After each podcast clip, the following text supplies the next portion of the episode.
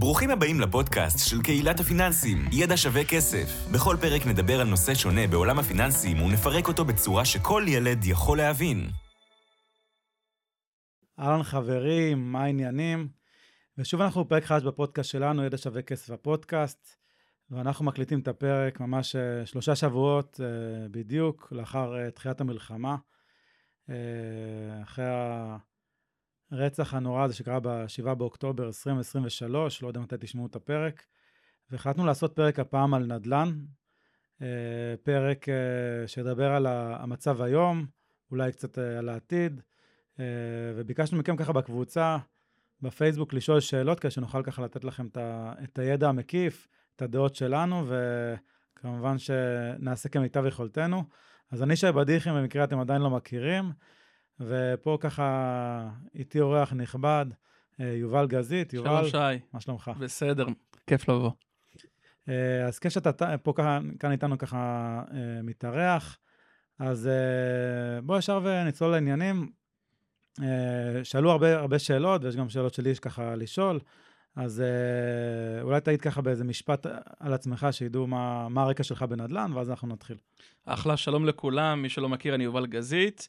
אה, אני בעשור האחרון מתעסק בתחום הנדל"ן, בהתמחות על ליווי משקיעים, שהמטרה בעצם אה, זה אנשים שמגיעים, שאין להם דירה להשקעה ורוצים לעבוד עם הכסף, לתפוס שוק, לתפוס אזור, רחוב, שכונה מסוימת, שיש לה עליית מחירים, לקחת ההון העצמי, לגלגל ולקנות דירה, ולאחר כמה שנים למכור ועליית ערך. אני חושב שבשנה האחרונה אני רואה הרבה חבר'ה, אני קורא לזה דור ה-Z, גילאי 20, 22, 23, שקונים דירות, לוקחים את ההון העצמי, ממנפים, מוכרים ומתקדמים הלאה. אה, כמו שאנחנו רואים, יוקר המחיה וגם מחירי הנדל"ן עולים, למרות שבשנה האחרונה ראינו קצת קיפאון, שתכף נדבר על זה קצת יותר לעומק, מה קורה בתקופה האחרונה, אה, וזה מה שאני עושה, מלווה אנשים להצלחה בתחום הנדל"ן. מעולה. אז אני רוצה דווקא להתחיל באמת מהדבר שהכי מתבקש. אנחנו בתקופה של uh, עליית ריבית, כלומר, הריבית עלתה הרבה, למרות שבעדכון האחרון אה, הריבית נשארה בעינה, לא, לא עלתה לא ולא ירדה. וגם ככה לקבלנים היה כבר קשה, כלומר, אה, היינו רגילים לסביבת ריבית אפסית של אזור ה-0.1, אה, וקפצנו ככה כמעט לחמישה אחוזים. וזה קרה בתקופה מאוד מאוד קצרה, נכון. בסדר גודל של שנה וחצי, שנתיים גג, פלוס מינוס, ו... קבלנים שמחזיקים הלוואות אה, של מיליוני שקלים, לפעמים אפילו עשרות מיליונים, אולי mm-hmm. אפילו יותר, זה כל חודש נוקב. זה המון המון כסף שלא הוציאו קודם, שפתאום מוציאים עכשיו, בלי לקבל לו תמורה. נכון. הדבר הזה מאוד מקשה, ומי שנקרא לזה לא היה לו שומנים. או אה, רזרבות. או רזרבות, או לא כן. מכר ב-2022, שהייתה שנה מופלאה ב... בשוק הנדל"ן. בעולם הנדל"ן בארץ. אה, אז נכנס לקשיים, אה, ומנסים להתמודד בכל מיני דרכים, ואז באה לנו המלחמה הנוראית הזאת, שהיא מעבר לכסף, היא נוראית בכל אה, כל היבט mm-hmm. שקיים, אבל פה אנחנו פה היום נדבר דווקא על, על, על הפן הפיננסי, והשאלה היא, קודם כל, לדעתך, איך, איך הדבר הזה ישפיע קודם כל, על ה, קודם כל על הקבלנים, על שוק היד ראשונה, ואחר כך בואו נדבר גם על שוק היד יד שנייה. אוקיי, okay. אז קודם כל, מה שקורה מבחינת קבלנים, מרגישים בשוק איזה עצירה. כי אם אני אתייחס לקבלנים, מעבר לריבית, גם המקום של הפועלים, ככה דיברת על המלחמה, אז יש בישראל 150 אלף פועלים, שמתוכם 90 אלף פלסטינים, שגרים ביהודה ושומרון, אזור מזרח ירושלים ובאים קצת מעזה. וכרגע נשארו הסינים והרומנים. עכשיו, אה, בגלל שאין פועלים, אז פתאום נעצר. יש 165 אלף דירות חדשות בתהליך בנייה, שהכל נעצר. אז הם סופגים גם את עצירת הבנייה שאין פועלים ואין כוח עבודה להמשיך, וגם את הריבית שהיא גבוהה ויש להם חובות שצריכים לקחת. עכשיו, אני כן רואה בדירות יד שנייה שיש אי-ודאות. אה, גם ראיתי ש... המדד תל אביב נדל"ן ירד ב-15%, רואים ירידה של החזקות וגם בחברות. אה, ברמה של הפועלים, לדעתי זה משהו שייקח לו זמן לתיקון. אה, היה הצעה של ניר ברקת שרצה להביא כרגע 60 אלף הודים, ועכשיו יש הצעה להביא 20 אלף סינים כדי אה, לסגור את הפער, שייקח לדעתי כמה חודשים. אז אני כרגע רואה איזו ירידה בדירות החדשות. בדירות יד שנייה, נדבר תכף גם מה קורה בעוטף, אבל בדירות יד שנייה לא ראיתי עדיין ירידה, כי עבר רק שלוש שבועות, אולי נראה חודש הבא, אבל אני כן רואה שמי שרוצה למכור, או שהוא מוכר ומוכר קצת במחיר טוב יותר, כי הוא צריך למכור את הדירה, אז הוא יודע שמלחמה כרגע לא תיגמר בקרוב, אין לי גם צפי של זמן, כמה זמן זה ייקח, אז אולי אפשר למצוא איזו הזדמנות של ירידת מחיר בדירות יד שנייה, אולי גם בחדשות, אה, אבל עדיין לא רואים איזה שינוי. אני כן חושב שדירות החדשות יהיה ירידה, כי יהיה זמן להחזיר את הפועלים. זה לא יום ולא יומיים, ייקח כמה חודשים. תחשוב שפועל נגיד בא לישראל, נגיד הבאת עכשיו מהודו 30-40 אלף פועלים, אה, זה לא ברגע הוא לוקח פטיש ומתחיל לעבוד, זה להכשיר אותו, זה להביא אותו לארץ, זה אישורים, רישיונות, כל הדברים האלה. יש פה איזה חמישה חודשים של עצירה. אה, שייקח קצת זמן, וכרגע זה אולי מביא לירידה קלה. אבל נראה את זה כנראה חודש הבא. אני יכול להגיד שממש אה, מול הבית שלי באמת יש ככה איזה פרויקט שעושים, שבאמת... של תמ"א. נפסק כן. ככה כמה שבועות, באמת עכשיו התחלתי, התחלתי לראות פועלים, שאלתי ככה את אשתי איזה שפה זה, אני לא, לא הייתי בטוח איזה שפה זה, אז היא אמרה לי, זה, זה רומנית, אני מכירה ככה מהבית. כן, לא, זה, זה לא היה ערבית. כן. כן. אז, אז זה, זה, זה באמת נכון, ככה מרגישים את זה בשטח, ואני גם באמת רואה תאילנדים פה ושם בפרויקטים ככה ממול, באמת יש לנו המון המון פרויקטים מול הבית, ובאמת... אה, דיברת על העניין הזה שצריך להכשיר את האנשים, וזה ייקח כמה חודשים, mm-hmm. במקרה הטוב. כן. אוקיי? אז, אז הש, השאלה היא, בסופו של דבר, אה, אנחנו כן רואים בעולם לפחות המשכנתאות, אנחנו רואים בצד הפרטי, דווקא לא אצל הקבלנים, שבנקים אחד אחרי השני, ראינו, השבוע ראיתי דיסקונט, הטבות. לפני זה, לפני זה היה הפועלים, אה, היה גם מזרחי נדמה לי. זאת אומרת, בנקים, אה, חלקם אמרו שלושה חודשים, חלק חודש, כל, כל בנקים קצת הטבות שונות, חלק רק לתושבי העוטף, כל, כל בנקים ההטבות שלו, שהם בעצם עוצרים ממש את התשלומים, כן. ממש בלי טריקים, בלי שטיקים, בניגוד ל... לתקופה של הקורונה, ששם היה כל מיני הקפאות כאלה, סמי, סמי הקפאות אני קורא לזה, זאת אומרת, כן. הקפאות שזה לא תמיד היה טוב באמת לטובת, לטובת המשקיע או לטובת ה, מי שקנה גם בית למגורים, זה לא משנה. כן. Uh, כי בעצם היה את הריבית דריבית שבסוף אנשים היו משלמים יותר, אבל פה באמת הם רוצים לעצור באמת כדי uh, לשלם פחות, ולא uh, לשלם פחות כדי להקל בעצם על התשלומים. אנחנו רואים את זה אגב גם בעולם של הביטוח, uh, דירות, אנחנו רואים... כל מיני חברות, ראיתי פרסומות של AIG ועוד כל מיני חברות אה, שלמעשה בעצם עוצרות את ה... אה, איזה חודש אה, ככה, לא תשלום, באמת בשביל להקל, אף אחד מאיתנו לא יודע כמה זמן המלחמה הזאת תימשך. אז מה שאפשר לעשות, אז כרגע עושים. השאלה היא כרגע, מה קורה עם הקבלנים? כי גם להם יש הלוואות, ולהם הלוואות הרבה יותר גדולות והרבה יותר משמעותיות, והשאלה אם מישהו מישהו ידאג להם. זו שאלה מאוד קשה. אז אני רוצה רק להתייחס לשתי דברים שאמרת. הדבר הראשון, לגבי הריבית. קודם כל, אה, חודש האחרון לא היה שינוי בריבית, נשארה אותו דבר, למרות שכולם היו בטוחים שהנגיד יוריד את הריבית, אבל הוא לא הוריד. ובגלל המצב, אז בנקים כנראה פחדו מהחזרי של חיובים. אז הם יצאו במצב של בואו נעצור את החיובים, מי שיש לו משכנתה, שלושה חודשים, ארבעה, אולי גם הלוואות זולות לתושבי העוטף, או לתושבי העוטף, נראה לי גם עצרו גם לחצי שנה. אה, העצירה הזאת תחזור אלינו בסוף. זאת אומרת, אה, זה לא שהם ויתרו על השלושה חודשים האלה או לארבעה. הם כרגע עצרו חיובים, אבל זה יחזור אליך בסוף התקופה. אז אם מישהו חושב לעצור משכנתה, אני חושב שעדיף לשלם ולא לעצור, כי זה יחזור בריבית דריבית בסוף התקופה. השלושה חודשים, ארבעה חודשים עצירה, יבואו אליך בסוף תקופת המשכנתה, מי שיש לו. אם אנחנו חייבים לעצור ויש לי בעיה תזרימית בחשבון, אז נכון, שווה לעצור לכמה חודשים קדימה. אבל אם אני לא חייב, עדיף שלא, כי בנק זה גוף עסקי, כאילו זה לא כסף חינם. בסוף נוכל, נצטרך לשלם את זה, וזה יחזור בסוף. אולי כרגע אתה לא רואה את זה, אבל זה יבוא בסוף. מבחינת קבלנים, אה, אני כן רואה שיש להם באמת בעיות תזרימיות. אה, אם שמעת על חברת אה, רום כנרת, שנכנסה לפשיטת רגל, זו הייתה חברה שעושה יזמות תמ"א, אני מתעסק באזור בת ים, היא הייתה עושה הרבה פרויקטים של תמ"א, מחתימה דיירים, ועושה פינוי בינוי ובניות חדשות, ועכשיו כנראה הם התחייבו ולקחו ממש הלוואות גדולות, לא יכלו לעמוד, כי קצב הקנייה של דירות חדשות נעצר, וזה גרם להם כנראה לקריסה כלכלית, שזה לקח, זה כדור שלג, הרי הריבית עלתה מאפריל 22, כנראה שהם היו בבעיות תזרימיות, ועכשיו זה כבר גרם לפשיטת רגל. אני לא יודע מה יביא המצב הזה, אבל אני ממש מקווה שמשרד האוצר, יחד עם הנגיד, ימצאו איזה מתווה לעזור לקבלנים, כי באמת, תחשוב, 165 אלף דירות בבנייה. מה עם כאלה שילמו חצי, או שילמו 70% מהדירה, או קנו דירה עכשיו וצריכים להמשיך לשלם? צריך למצוא פתרונות. הרי אם אין לי פועלים, אז אולי אני עוצר את הבנייה, אז או שיעצרו ויבנו עוד כמה חודשים קדימה, ובינתיים יהיה דחייה של הבנקים לקבלנים, או שימצאו מתווה, מה, מה לעשות? אולי המדינה תספוג את זה, מעניין מה יהיה הלאה. אבל אי אפשר לתת לשוק הנדל"ן ליפול. יש פה אנשים שמיטב כספם אה, שילמו כדי שיהיה להם בית, מה יהיה איתם? לגמרי, צריך להבין שבעצם שזה לא אה, רק הקבלנים, נכון. לפ- לפעמים אנשים חושבים, טוב, זה הקבלנים, יש להם הרבה כסף, הם אה, גדולים, נכון. אה, הם אה, חזקים, זה כמו כאילו לפעמים כמו שחושבים על הבנקים, אבל, אבל זה לא. אוקיי, בסוף זה, זה יזמים שלקחו איזשהו סיכון מסוים, אה, ויכול להיות שהם הרוויחו כסף טוב, אבל אם כרגע הם לא, יצל, לא יצליחו להרוויח, אז כולנו ניפגע מזה, גם האנשים הפרטיים. במיוחד, במיוחד, מי שקנה בשנתיים, שלוש, לפעמים ארבע, תלוי איזה פרויקט, זה כמה זמן הוא לוקח, אה, ותלוי אם זה לפני היתר או אחרי היתר, אבל מי, ש, מי שקנה בעצם בשנים האחרונות, שבעצם הפרויקט שלו מתעכב, יכול להיות שזה דירת מגורים והוא ציפה לעבור לגור שם, וכרגע הוא ישלם עוד שכירות סתם, יז- יזרוק אה, כסף לפח. יכול להיות שזו דירה שהוא רצה אה, להשכיר אותה ולהרוויח בעצם אה, מהשכירות. יכול להיות שהוא רצה להפליפ את, הנכס ולמכור אותו. בעצם הרבה אנשים יהיו במצב של תקוע, אוקיי? אנשים תקועים עם, אה, עם נכס ש... שהוא הוא הוא לא- משכנתה, עם הוא לא- הוא לא- משכנתה. הוא לא בנוי מצד כן. אחד.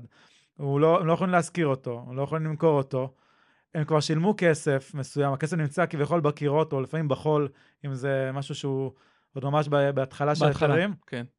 ויש פה באמת מצ- מצב שיכול לפגוע בהרבה מאוד אנשים, שגם ככה יש לנו אה, אה, בעיה במלחמה בלי קשר אצל הרבה שכירים שנמצאים בחל"ת. אוקיי, נכון. ראינו בהרבה חברות גדולות, בכל מיני חברות בקניונים וכולי וכולי. פוקס שחרר אה, חצי מהעובדים. לגמרי, זה כן. כל מיני חברות בגדים לגמרי. לחל"ת. אז, אז לחל"ת יש גם אה, אה, חלק, אה, אה, יכול להיות אה, פיטורים, יכול להיות גם אה, אה, אה, ענ- עניין של אנשים שלא יכולים נפשית, אוקיי? אה, קרה להם אה, אירוע, וגם כאלה שלא פתאום. קרה להם, כן. כן. אה, זאת אומרת, הם לא מתפקדים, אף אחד, אני חושב, כרגע בישראל לא מתפקד כמו ביום ש, שלפני ה-7 באוקטובר, זה השפיע על כולנו. בטח לא 100%. אנחנו רואים את הסיפורים, אנחנו רואים את הזוועות, זה, זה מאוד מאוד קשה, גם אנחנו פה בפודקאסט עשינו איזושהי הפסקה קטנה. אה, היה לנו קשה להמשיך, למרות שאנחנו מוצאים פרק ככה כל שבוע. אז, אה, אז בעצם זה, זה, זה ישפיע על כולם, וח- וחייבים למצוא איזשהו מתווה, אה, אני חושב, מדיני, במיוחד אה, גם לקבלנים ובכלל לכל העסקים. עשינו גם אה, פרק ככה שבוע שעבר על לעסקים, מה העסקים בישראל יכולים לעשות, כי גם ככה קשה להיות עסק בישראל, זה לא, נכון. לא קל, במיוחד מי שיש לו עסק פיזי עם סחורה, עם מלאים, עם... שצריך כל הזמן להחזיק, וה- וה- וההוצאות לא נעצרות. ההוצאות גם השכירות, גם עובדים. לגמרי, זה, זה מאוד מאוד קשה לנהל עסק בישראל, נכון. אז, אז אחת כמה וכמה במ- במצב כרגע. אני מקווה שאולי יש מישהו ככה שכן שומע אותנו ויכול להגיע לה- להנהגה שכן אה, יקדמו דברים, כי בסוף זה יתפוצץ לנו בפנים וזה יהיה מאוד מאוד לא נעים, אה, שגם ככה לא, לא קל פה כרגע. כן. אז בוא, בוא, בוא רגע נעבור רגע ל, ל, לשוק היד שנייה, מהמם. שוק שאתה ככה יותר מתעסק בו ביום-יום. ביום-יום. בשוטף, אז, אה, אז מה, מה, מה, מה אתה חושב כרגע המצב? זאת אומרת, חלק מהאנשים שאלו אותנו בקבוצה, בפוסט שעשינו, אם אה, לקנות דירה עכשיו, זה, טוב, לא לקנות. בכלל יש עסקאות כרגע? זאת אומרת, אנשים בכלל מוכרים דירות, או שאף אחד לא מוכר... אז אה, קודם כל מוכרים. אני גם תכף אתייחס איתך לגבי העוטף, כי בקבוצה שאלו גם לגבי מה קורה עם אזורים שנפגעו. אז קודם כל, השוק עובד, הוא פשוט לא עובד במרץ כמו לפני. אני גם רוצה להגיד לך שהרבה אנשים אה, חיכו לתקופת אחרי החגים. הרי 7 באוקטובר זה היום האחרון של שמחת תורה. אז אנשים באמת חיכו למכור את הדירה שלהם, או חיכו ליותר קונים. מרגישים איזו עצירה מסוימת. מצד שני, אני כן רואה שבגלל המלחמה, ומי שהיה צריך למכור אולי קצת מתפשר עוד קצת, כי הוא יודע שכרגע יש לו איזה אירוע בלתי צפוי. עכשיו, באמת יש פוסט-טראומה מסוימת בכל המדינה, כי למלחמה הזו לא התכוננו. עכשיו, מבחינת דירות יד שנייה, אני כן עוקב, אני רואה שדירות שהיו מושכרות בלי ממ"ד, לעומת דירות שמושכרות עם ממ"ד, פתאום יש נהירה לדירות עם ממ"דים. וגם ראיתי היום באיזה בוקר איזה כתבה לגבי אה, אה, אתר מדלן, אם שמעתם עליו, אה, היו להם מ-7 לאוקטובר 200 אלף חיפושים של דירות להשכרה עם ממ"דים. פתאום דירה עם ממ"ד הפכה להיות מוצר נורא, לא רק באזור הדרום, אלא גם באזור המרכז וגם יותר צפונה, שכולם רוצים דירות להשכרה עם ממ"ד. אז uh, התחלתי לראות שגם דירות למכירה, או בתים שנמצאים במהלך של תמ"א, או בהתחדשות עירונית, שכבר יש את היציקה של הממ"ד או המרפסת, זה פתאום דירות שהן יותר יהיו אטרקטיביות בהמשך הדרך. כי אחרי המלחמה, אני גם חושב שהרבה עיריות שהיו נגד התחדשות עירונית, או אמרו, קודם כל תשתיות, קודם כל בתי ספר, אני רואה את זה בפתח תקווה, שקודם כל לעשות תשתיות ורק אז התחדשות עירונית. היום הנושא של מרחב ביטחון היא מאוד חשוב. זה לא הגיוני שאתה גר בגבעתיים או ברמת גן, ואתה יורד ארבע קומות ברגל, רץ למקלט, כל זה בדקה וחצי, רק כדי להיות במרחב מוגן. אז בואו נקדם התחדשות עירונית, בואו תנו היתרים בקלות. אני פונה גם לרשויות מקומיות. חבר'ה, זה הזמן באמת להתקדם ולהריץ את התהליך הזה שלכל אחד יש מרחב מוגן. לא יכול להיות שזה, גם באזור המרכז אין לנו איפה להתגונן. אז ביד שנייה אני כן רואה ביקוש לדירות עם ממ"ד, ואני לא. כן חושב שבתים ישנים גם יתפתחו בנושא הזה. אני רוצה רגע להוסיף מה שאתה אומר, אני עד, עד, לפ- עד, עד לפני שנה גרתי באמת בגבעתיים, ואין מה לעשות, חווינו טילים גם, ב, גם, לפני, אזעקות, כן. גם, גם לפני המלחמה, גם טילים שהגיעו ממש קרוב, קרוב לבית שלי. אה, ובסופו של דבר, לנו אפילו לא היה מקלט בב- בבניין, אוקיי? גרתי באות- באותו, באותו בניין כן. קרוב לעשור, ולא היה לנו מקלט בבניין, היום אני כבר בניין עם, עם מקלט. השתדרגת. כן, כן. אבל, אבל ב, ב, ב, בשורה התחתונה, אז אתה אומר לפעמים לרדת ארבע קומות, אני לא היה לי צריך לרדת ארבע קומות, אז לא, לא היה לי את הבעיה הזאת, אבל בסוף אם אתה צריך לרדת ולצאת מהבניין, להיות חשוף, וללכת למקלט הקרוב, שהוא לא תמיד קיים אגב, נכון. אה, ואם הוא קיים, אז השאלה אם תספיק, תלוי איפה זה תופס אותך, אתה יודע, אם תופס אותו במקלחת, זה מאוד מאוד מאוד מאוד קשה, או באמצע בישול, או עם הילדים, או אלף ואחד אה, דברים, כל אחד ומה שהוא עושה. אז, אז זה, זה, לא, זה לא פשוט, במיוחד גם אה, לרדת לפעמים עם חיות מחמד, אז גם זה... או עם תינוקות. זה, זה, זה, זה לבוא, מאוד, לארגן את כולם בדקה וחצי זה קשה. מאוד מאוד מאוד קשה. ובדיוק ראיתי אתמול אה, אה, פוסט באמת בגבעתיים, על אה, זה שמישהי אמרה שהיא שילמה מראש 2,000 שקל יותר אה, אה, כדי שיהיה לה דירה עם ממ"ד, לעומת חברים שלה שלא ש- שנים 2,000 שקל פחות, יש להם דירה בלי ממ"ד. וזה בעצם, כל אחד עושה את הניהול סיכונים שלו, של הסיכון סיכוי, כי תמיד אני רוצה להגיד, אה, אני לא, אני לא אצטרך את זה. כן. עד שהסיכון אה, אה, מתממש, ו, ובעצם היא אומרת, בסוף אני, אני שמחה ששילמתי יותר, אמנם הם לאורך השנים הרוויחו יותר כסף, כי יכלו לחסוך את הכסף הזה ולהשקיע אותו, מהמם. אבל אני עם הכסף הזה קניתי לי את, את הביטחון, שאני מרגישה עכשיו שאני יכולה לישון טוב בלילה, אני יכולה אפילו לישון בממ"ד אם אני רוצה. נכון. וזה זה היא לא ידעה. זה לפני המלחמה היא עשתה את זה. כן. כאילו יצא לה צירוף מקרים שפתאום מלחמה, אז היא אז, מוגנת. אז כל, כל, כל הדיון הזה התחיל בעקבות זה שהיה איזשהו פוסט של מישהי שאמרה, אני כרגע גרה בגבעתיים, אין ממ"ד ואין מקלט, אוקיי? והיא שאלה מה... אני עזבתי את הדירה, עברתי, עברתי לאזור של ההורים, לא יודע איפה ההורים, שלה גרים, כנראה באזור אה, אחר, ו... ואני בעצם משלמת שכירות, אבל אני לא גרה שם. כן. ואז היא שאלה, מה, מה אני אמורה לעשות עכשיו? מה, מה זה, מה, מה היא אמורה לעשות? אות- אותו אה, בעל דירה שהשכיר את הדירה, אה, ידע, ידע מראש שאין אין ממ"ד ואין אה, מקלט, וגם היא ידעה מראש שאין, ו, וגם לא, יש, יש לו לשלם גם את ההוצאות משכנתה שלו. שלו. עכשיו, כן. ברור שאם הוא יכול ורוצה להתחשב, הוא יכול לעשות מה שהוא רוצה, בסוף זה, זה שוק חופשי, אבל אי אפשר לבוא עכשיו לבעלי הדירות, אוקיי, זה לא שכל בעל דירה הוא, הוא בנק, כן. אוקיי, והוא יכול אה, לעמוד בזה. אה, מי שיכול להתחשב, אה, וכל הכבוד לו, באמת, ויש לו ו- וכולי. אה, יש כאלה שאתה יודע שזו הדירה היחידה שלהם, פשוט הם שוכרים וקונים, שזה הרבה, הרבה זוגות. אה, זאת אומרת, אה, הם לא קנו דירה למגורים, כי הם לא יכולים לקנות את הדירת החלומות שלהם, אז קנו קנו דירה להשקעה. לבינתיים שיהיה, וגרים בשכירות במקום אחר. מצד אחד הוא גם לא יכול לוותר לה על השכירות, כי יש לו משכנתה. כמו שהוא לא יגיד לה, תשמעי, השכירות שלך 2,000, ויש לי 2,500 שקל משכנתה, בואי תוסיפי לי, כי השכירות עלתה. אז זה גם משהו. אני חושב שגם uh, בתקופה עכשיו, אתן לך עוד דוגמאות, נגיד אחד שפתאום יצא למילואים, קיבל צו 8. אז הוא עוזב את הדירה, נגיד uh, גר בבאר שבע או באזור כזה, ואמרו לו בוא למילואים, ועכשיו הוא לא גר בדירה, הוא לא יודע מתי הוא יחזור. האם הוא צריך לשלם, או היה איזה פוסט גם, אם ראית, על מישהי שהייתה חטופה וגר שותף. אה, זה נורא, בחיפה. ובעל הדירה אמר לה, אה, היא חטופה, ואתה צריך לשלם את השכירות שלה, ובכלל לא היה עם מי לדבר. טוב, זה אוקיי. מקרה קיצוני כן. של מישהו בלי, בלי לב, אני לא יודע כן. איך זה יכול להיות בכלל. אז יש את סעיף 18 לחוק החוזים של אירוע מסכל, שבעצם אם נבצר ממנו לשלם את השכירות, אז בעיקרון הוא לא צריך לאכוף את החוזה, כי הרבה שאלו את זה בקבוצה, אה, לא צריך לאכוף את החוזה וגם לא לשלם פיצוי. אבל גם הכל זה גם ילך לבית משפט, כי כל אחד יכול להגיד אחרת. אבל כרגע זה באמת אירוע שאין לי שליטה עליו. אם לקחו אותי למילואים ואני לא גר בדירה, או פתאום פיטרו אותי מעבודה או אין לי כסף, או איבדתי עבודה של חל"ת, כאילו המלחמה אשמה, זה לא אני. זה לא שאני גרמתי לזה להיות. אז מי שקרה לו מקרה, תדעו שסעיף 18 לחוק החוזים, אה, אירוע מסכל יכול לעזור בסיטואציה הזאת, שנבצר ממני או לא יכלתי לשלם, לא עשיתי לבעל הדירה דווקא, אלא הסיטואציה דחפה אותי אה, לקרות, שזה קרה. מעולה. אז עכשיו אני רוצה לדבר על משהו ש, שהרבה שאלו גם בקבוצה, וזו שאלה כן. שהייתה נרא, נראית לי ברורה, אבל זה חשוב לדבר על זה ש, שכולם יכירו, אולי לא כולם מכירים. Mm-hmm. העניין של מה קורה אם... עכשיו חלילה, טפו טפו טפו, אה, טיל פוגע לי בבניין, בדירה, בבית. איך מתנהלים? למי פונים? מי אחראי על זה? מי משלם? אה, כמובן, קודם כל, הכי חשוב שכולם יהיו בריאים ושלמים, זה הכי חשוב, אבל אה, אני דואג גם ליום שאחרי, כי בסוף אני, אין לי דירה לגור בה, אז מה, מה עושים? אז קודם כל, אה, פגע טיל ברמת אליהו, אני במקום ראשון לציון. יש שכונה שם ישנה של בתי רכבת, שהייתה שכונה לפינוי-בינוי, ופגע טיל, אנשים ירדו למדרגות, שנייה אחרי פגע להם טיל. בעיקרון, אין, הביטוח מבנה שלנו, הפרטי שאתה משלם כל חודש, בדרך כלל מגן על אינסטלציה, שריפה, אה, קצר חשמלי, דברים שקורים בתוך הדירה. במידה ופוגע הש... טיל... מה שנקרא השוטף. השוטף. אבל במקרה הזה המדינה משלמת מס רכוש. זאת אומרת, המדינה אחראית לבוא ולטפל בתקלה הזאת, כמו שכיפת ברזל מגינה מפני טילים עלינו, היא גם אם הבתים נפגעים בעקבות טילים, המדינה אחראית. אה, אני, יש לי שכנה, אני מכפר סבא, שהיה אה, רעידה, היה כזה יירוט, והתפוצץ לה החלון. מה... מההדף. ואת התיקון הזה היא פנתה למס רכוש למדינה, ובאו מישהו וטיפלו לה ותיקנו לה. אז זה, זה הנושא הזה.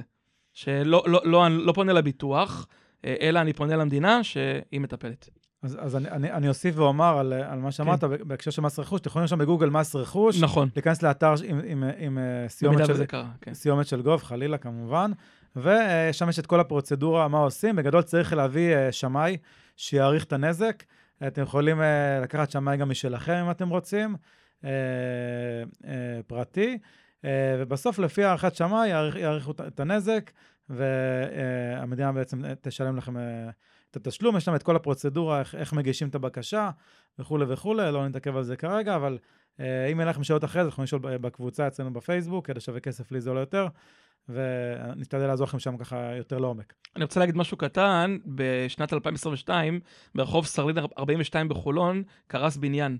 הוא היה מבנה מסוכן והוא פשוט קרס, ואנשים הם בלי דירות. אני זוכר את המקרה. עכשיו, חברת האורה שינתה את התב"ע על הקרקע, והיא בונה בניין של שמונה קומות. רגע, בואו רק נסביר מה זה תב"ע, תוכנית... תוכנית בניין עיר. נכון. שינו את הזכויות uh, על הקרקע עצמה, ועכשיו בונים לגובה. הם כאילו קיבלו פינוי-בינוי מזורז.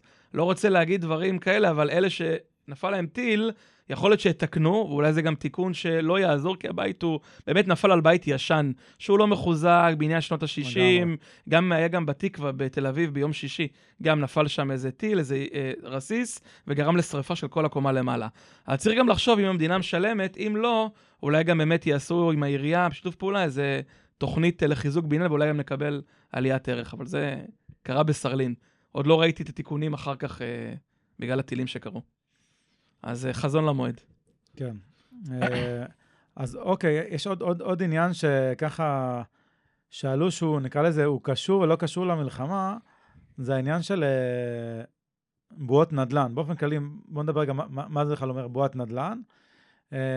אולי אפשר להזכיר גם בועות נדל"ן שהיו ככה ב, ב, בעולם, אבל, אבל בסופו של דבר, אנשים מנסים להבין, כאילו, כמה המחירים, זו שאלה שהיא תמיד שואלים אותה. יכולים לעלות. כמה עוד אפשר לעלות, ואז זאת אומרת, אם העלו את הריבית, ועכשיו באה מלחמה, זאת אומרת, באים כל מיני, במרכאות, כוחות עליונים, אוקיי? אה, שמנסים לעצור את המחירים, עדיין הרכבת יכולה להמשיך ככה לדהור? אני רוצה שנייה לחשוב כמה זמן אנשים מחכים שהמחירים ירדו. שנה, שנתיים, מחכים כל הזמן מחיר למשתכן, מחכים שתרד הריבית, אפשר לחכה שתרד המלחמה. אני חושב שאם אני מסתכל על השוק בישראל, זה שוק שפשוט כמות האנשים היא יותר גדולה מכמות הדירות.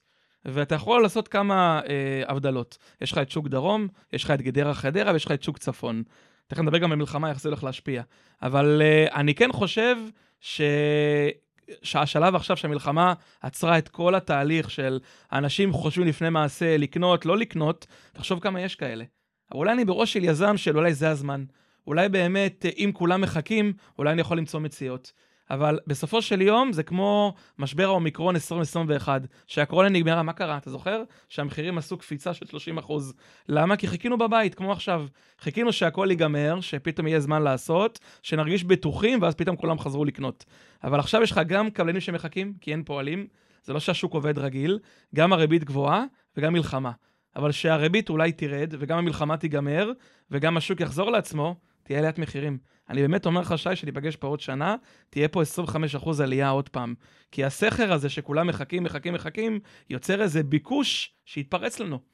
והבועה רק תגדל, המחירים עוד יעלו. כל אלה שלא מוכרים דירות כי הם חוששים, כל הקבלנים שלא מסרו את הדירות או לא בנו, זה גורם לגידול אוכלוסייה ולביקוש. אתה לא חושב שזה באמת יכול להגיע למצב של uh, קפיצה? אז אני חושב שיכול לקרות כמה דברים. אחד, כמו שהזכרת קודם, יהיה ביקוש כנראה הרבה יותר גדול לדירות עם ממ"ד מאשר בלי ממ"ד. בטוח. Uh, אבל עדיין, אנשים יצטרכו גם לגור בדירות בלי ממ"ד, כי אין מספיק דירות. נכון. אז זה, זה עדיין... Uh, וגם יקרה. שיקול כספי, כן. וגם שיקול כספי, כמובן הם יהיו כנראה בשכירות יותר נמוכה. כמו שהיום אגב, כן. כמו שראינו את הדוגמה בגבעתיים. הדבר השני, יכול להיות שיהיה גם נהירה לכל מיני מקומות. אה, בוא נאמר, ראינו שאשקלון אה, חטפה בצורה כזאת שכבר אה, זה הפך להיות סוג של עוטף שני, וכל מיני אנשים אולי ירצו לעבור יותר למרכז, למרות שגם המרכז... יקר. לא, לא, נדבר גם המרכז, כן. מקבל בסוף, כן. מקבל בסוף אולי לא באותה תדירות, אבל, אבל, אבל כן, מקבל. כולי תקווה שבכלל לא יהיה לנו יותר לא את, האיום, הזה, אבל זה רק נדע ככל שיעברו השבועות. מה שנקרא מפודקאסט לפודקאסט, אנחנו נעדכן ונ, ונדע מה קורה. Uh, אז, אז בעצם אם יהיה ביקוש יותר גדול לאזורים יותר מרכזיים, אז זה אומר שביקוש גדל, וההיצע לא בהכרח גדל, כי נכון. אמרנו ש... שייקח המון זמן עד ש... עד ש... יגיעו פועלים, יגיעו פועלים, עד שיכשירו אותם, עד, עד שיבנו, וצריך, אה, אלא אם כן יבוא משהו ממשלתי שיכשיר המון המון המון... אה, פועלים במקצוע. גם פועלים, אבל גם המון המון הטבות ל, ל, ליזמים, שיהיה שווה להם להגיש למכרזים, אוקיי? היזמים שבכלל שרדו להישאר פה. נכון. אוקיי, אז יש פה המון ביצה ותרנגולת. אה, שמאוד מאוד קשה לדעת מי, מי ימצמץ ראשון. אה, ככה, ככה, ככה אני מסתכל על זה, אבל איך שאני רואה את זה, אה, כל עוד הרצון החזק של אנשים באמת לגור ב- בישראל, אפשר לראות את זה עכשיו יותר מתמיד, בסופו של דבר אני, אני רואה כל מיני הפגנות מטורפות בחו"ל, שאתה אומר לעצמך, וואו, איזה, איזה מזל שאני לא שם, מפחיד. כן. מפחיד לדבר בעברית. מפחיד uh, להזכיר שאתה יהודי בכל, בכל נכון. מיני מקומות.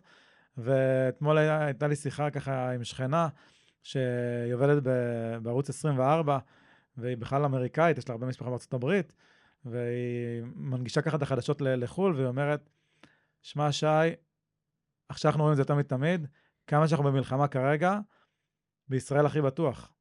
נכון. הכי בטוח, ובסוף, uh, אין, אין לנו ארץ אחרת. ברור. אין לנו מקום פה אחר. פה כולם כמוך.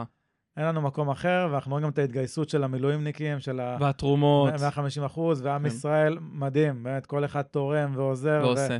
זה, זה פשוט מדהים לראות את זה, אז קודם כל, כל הכבוד לכולם, באמת, כל, כל מי שתורם ועוזר, זה, זה מאוד מאוד יפה לראות, וגם אנחנו, כל דבר שאנחנו יכולים uh, לעשות, תרמנו גם uh, uh, למד"א, וגם חלק מהכסף של ההכנסות של הקורסים אנחנו תורמים.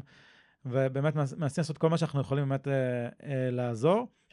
אה, ועכשיו נשאלת, כבר מדברים על היום שאחרי, נשאלת השאלה ככה, שאלו אותנו גם על העניין של השכירויות, זאת אומרת, בסופו של דבר, האם, האם בחוזה, עכשיו בתור בעיה של דירה, אני משכיר דירה למישהו אחר, האם ביום שאחרי אני אצטרך אולי לעשות שינויים בחוזה, בהקשר של אולי אה, פינוי, אולי אי רצון שמישהו לשלם, אה, אפשר גם להסתכל על זה בתור... אה, הקרן חירום הזאת שדיברנו תמיד של שלושה, שישה חודשים. שיהיה כסף בצד. היום היא יותר חשובה מתמיד. ברור. וכשאנחנו נגיד את זה ביום שאחרי, אחרי המלחמה, ואנחנו ננצח במלחמה הזאת. בוודאות. אז uh, שלא לא יהיה ספק פה לאף אחד.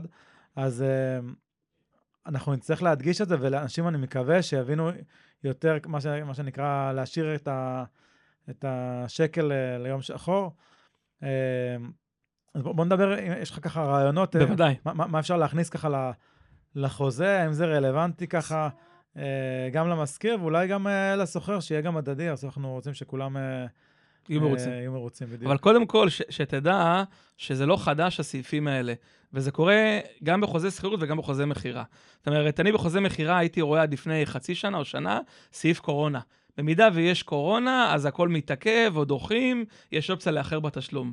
עוד לא ראיתי עדיין סעיף של מלחמה, לא ראיתי, אבל כנראה זה אמור להיכנס בקרוב, כי תכף כנראה יהיו עוד חוזים, וגם בחוזה שכירות, מלחמה זה שיקול של עיכוב בתשלומים.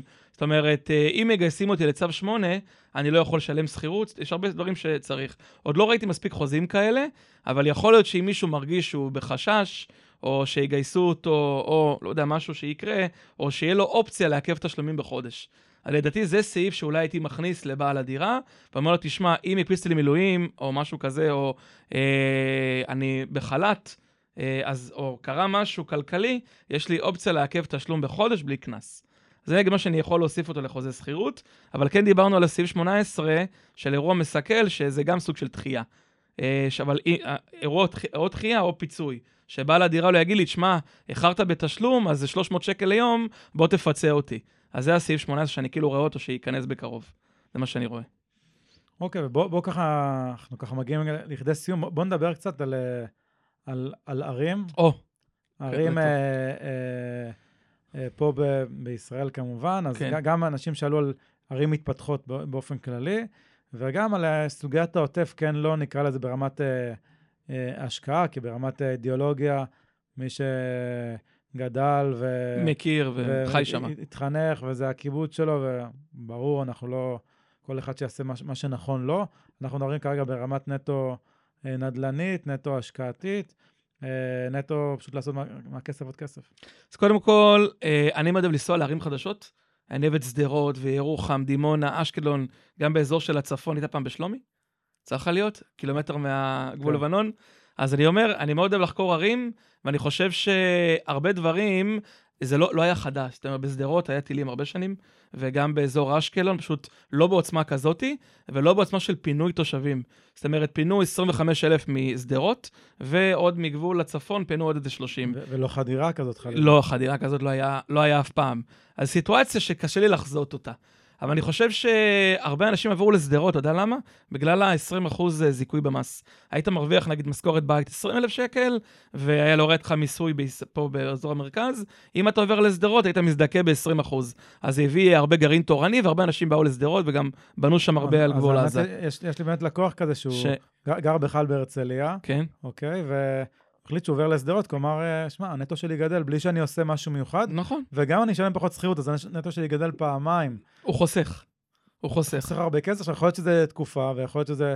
אה, אה, לפעמים התקופה הזאת נמשכת הרבה זמן, כי הוא אומר, טוב, כבר התרגלתי לפה, יש לי כבר חברים מפה, כבר נוח לי פה, אה, או שאני בעצם חוסך פה הרבה כסף בשביל לקנות אולי אחר כך דירה או משהו במקום יותר מרכזי, כי יש לי יכולת חיסכון הרבה יותר גבוהה מבלי לעבוד יותר שעות בהכרח. נכון. אז אני מתייחס רגע לערים, שדרות היא 4 קילומטר ואשקלון קצת יותר. מבחינת שדרות, מה לדעתי יקרה בהמשך הדרך? קודם כל, כרגע אנשים נמצאים במלונות, באילת, ירושלים, אין לי מושג מתי העיר תתאושש, גם מבחינת עסקים, כי כרגע לא, לא עובדים, אבל אני חושב שאתן רחוב לדוגמה, נגיד רחוב ברית ערים באזור שדרות, כי הייתי בודק עליית מחירים של עסקאות, והתחלתי לראות שבאזור שדרות הוותיקה, יש הרבה דירות עם ממ"ד, ויש גם בתים חדשים. אז בדירות חדשות ראיתי שם עליית מחירים, אבל בדירות ישנות שכבר הוסיפו ממ"ד, כאילו הבית כבר הגיע לשיא שלו.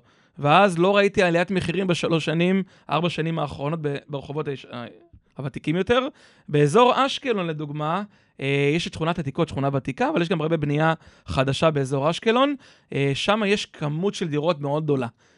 גם אם מלחמה תיגמר, אני לא חושב שנראה, אם לא יהיה איזה תמריץ כלכלי, של איזה 30 אחוז, לא 20, אלא להגדיל תמריץ, בואו תחזרו לשדרות ולעוטף, ותחזרו לאשקלון, יהיה לי קשה לראות משקיעים משתחררים מהפן הפסיכולוגי של דירות בלי ממ"ד, או מרכישה באזור הזה, הם אולי יפחדו לסכן את הכסף. אני חושב שיש באשקלון היום, דעתי האישית כמובן, הרבה דירות, יש את עיר היין וברנע וכוכב הצפון, הרבה שכונות עם הרבה בתים. אה, היום אני גם רואה הרבה דירות להשכרה שהן ריקות, כי יש הרבה משקיעים שלא מימשו, איך אמרת מקודם, לא גמרו את העסקה עד הסוף, נשאר להם כאילו לטופס 4, ויש כאילו הרבה בתים בתהליך הכנה, אז כנראה יהיו עוד דירות. אה, אם לא יהיה תמריץ כלכלי, לא הייתי הולך לכיוון של אזור הדרום, אה, הייתי הולך לאזורים אחרים או לדירות עם ממ"ד, פשוט ייקח זמן לאזור לתקן את עצמו. אה, ייקח זמן עד שיאמינו באזור עוד פעם אחרי מה שקרה, ועד שיחזרו משקיעים. אותו דבר צפונה. אה, קריית שמונה ממלחמת המפרץ לא פינו ככה אה, אנשים, גם לא באזור אה, מטולה, ואולי גם זה יגיע לחיפה, לא עלינו, לא יודע לאן זה יתפתח, אבל אני כן רואה שפתאום קורים דברים שלא לא חזינו, ותראה, אזור קריית שמונה, כל האזור של תל חי, כל המכללה שם הייתה מפותחת, היו גרים שם הרבה סטודנטים, ועכשיו כולם עזבו. וגם באזור באר שבע קצת זזו לאזור המרכז. הם יחזרו בסופו של דבר, אבל אם זה יהיה באז נדל"ני, לא נראה לי. הייתי מחפש ערים אה, יותר אה, קרובות, אה, יכול להיות שזה יבנה, אשדוד, כאילו אזורים יותר מרוחקים, גם שאלה של תקציב, או עובר לאזור קריות, חיפה, ערים מרוחקות מהגבול, פחות ערים קרובות על הגבול, ייקח לזה זמן לתקן את עצמו.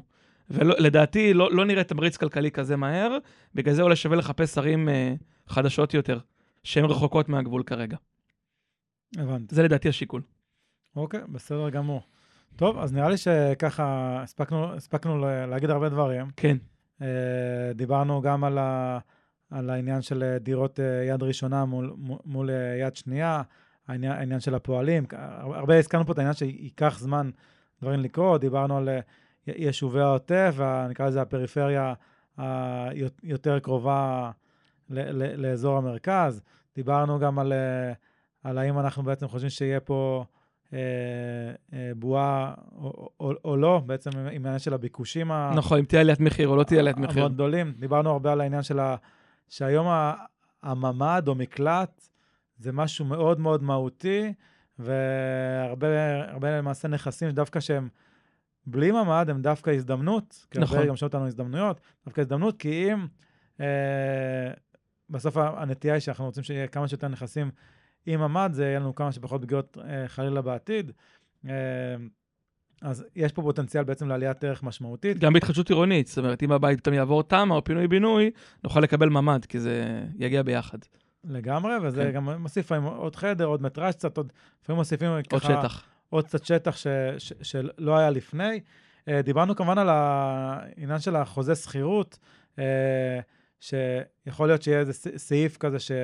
יהיה כזה משהו מקובל על כולם, ברגע שעורך דין אחד יעשה את זה, עורך דין השני יסכים, ואז uh, כבר עורכי הדין האלה, זה יהיה מול עוד עורכי דין, וזה לאט לאט יחלחל בסוף לכל החוזים, בסוף עורכי דין uh, בדרך כלל מעתיקים מחוזה לחוזה. מחוזה לחוזה. נכון. יצא, אני זוכר בעסקה הראשונה שאני עשיתי ככה בנדל"ן, היה לי עסקה שהיה רשום לי משהו עם עיריית באר שבע, משהו בראשון, כי שם חתמנו, ועוד, זאת אומרת, היה שם... העורכי דין עשתה כוח מהר, לא, לא עורכי דין שלי, העורכי דין של המוכר. ש, ש, ש, שבעצם אה, אה, רואים שזה מועתק ולא באמת כתבו את זה מאפס. אז אני חושב שבאמת באמת יהיה איזשהו סעיף שיוסיפו, ולאט לאט זה יחלחל לעוד מקומות. דיברנו על עניין של ה... אה, אה, דיברת על סעיף 18. אה, שאם יש אירוע שמשהו קרה, אז אפשר באמת לעשות דחיית תשלומים בלי, בלי פיצוי. נכון, ודיברנו על שאלה שהיא לא כל כך קשורה ל... נקרא לזה לנדל"ן באופן ישיר, אלא אולי באופן עקיף, זה פשוט קשור למדינה, זה עניין של מס רכוש, זאת אומרת, אם באמת טיל פגע לכם אה, חלילה בבניין, בדירה, כמו שאמרת, אפילו לא פגע, אלא ההדף, אפילו יכול, הנה, אתמול ראיתי בקריית אונו אה, מכוניות ש... נכון, שנשרפו. נשרפו כליל, כן. אז זה גם, זה לא נדל"ן בכלל. נכון. אוקיי, זה, זה, זה, זה מס רכוש. זה רכוש, אוקיי, זה רכוש כן. שלכם. אז אתם יכולים להביא שמאי, בין אם זה שמאי של רכב, שמאי של אה, נדל"ן, שמאי של מה שנפגע לכם, אוקיי? זה הגג, ווטאבר. מתקנים. אוקיי? ויש אה, איזה בקשה שצריך לה, להגיש דרך אתר, אתר עם אה, סיומת גוב. gov.il, ובסופו של דבר מגישים בקשה ואמורים להחזיר לכם את הכסף או לעשות לכם איזשהו תיקון. אה, נקווה שזה יהיה כמה שיותר מהר, אה, זה ככה התקווה של כולנו. אז בנימה אופטימית זו אנחנו נייחל ימים טובים יותר, בעיקר ימים שקטים. אה, שאתה... שיהיו בשורות טובות. בשורות טובות, שאת האבל הלאומי הזה שכולנו חווים בצורה כזו או אחרת, אנחנו נעבור ונצמח ממנו. לאומה, נקרא לזה, חזקה ומלוכדת, ושלא יהיה יותר מלחמות בקרבנו, ככה שכולנו תמיד, אה, אנחנו נהיה אה, כאיתן אחד מול, מול העולם, אנחנו גם לא צריכים להיות נגד העולם, אלא פשוט נהיה כולנו מלוכדים, כי אנחנו רואים שאנחנו מלוכדים, אנחנו בסופו של דבר הרבה יותר טוב לנו, והרבה יותר כיף לנו, הרבה יותר נעים לנו, ואנחנו רואים את ההתגייסות, ובעיניי זה מבורך. אז יובל, אני רוצה מאוד להודות לך שבאת ככה להתארח אצלנו. תודה רבה. גם הייתי רוצה להגיד משהו ככה לסיום, כי אני כבר הרבה שנים בשוק. אני חושב שלא יצא לי עדיין במלחמה נדל"ן. לא יצא לי תקופה כזאת, היה קורונה, עברתי הרבה דברים שקשורים לירידות ועליות. אני כן חושב שיש הרבה משקיעים שמאזינים לנו ורוצים לעשות עסקה. אני חושב שהטיימינג הוא תמיד, תמיד אין אף פעם טיים, פעם מלחמה, פעם קורונה, פעם המחירים עולים, פעם ריבית. אני כן חושב שהשוק יתקן את עצמו, ומי שבאמת מעוניין, אה, שווה לבדוק את השוק יותר לעומק, ולחפש, לראות דירות, לבחון את השוק, לנסוע. יכול להיות שתגלו מחירים שלפני שנה לא ראיתם. וזה לדעתי הזדמנות שאולי אם לא היה מלחמה והיה שוק רגיל, לא היינו תופסים. אז מי שעדיין רוצה לקנות, יכול להיות שבאמת זה, זה הזמן שיהיה לו את המחיר הכי טוב. לגמרי, ואם אתם, אתם פוחדים לעשות את זה לבד, פוחדים לעשות את הצעד הראשון, אתם יכולים לפנות אלינו, mm-hmm. לעמוד שלנו בפייסבוק, ידע שווה כסף הדף הרשמי, או, או לחפש אותנו בגוגל, ידע שווה כסף, לפנות לנו דרך האתר, ואנחנו נעזור לכם גם uh, למצוא דירה, לבחון נכסים, שמחה. כל דבר שאתם צריכים. אז uh, זהו, אנחנו כמובן נמשיך לעדכן בטיקטוק, באינסטגרם, בפייסבוק ובפרקים הבאים, ונתראה. שי, תודה רבה. להתראות. ביי. ביי.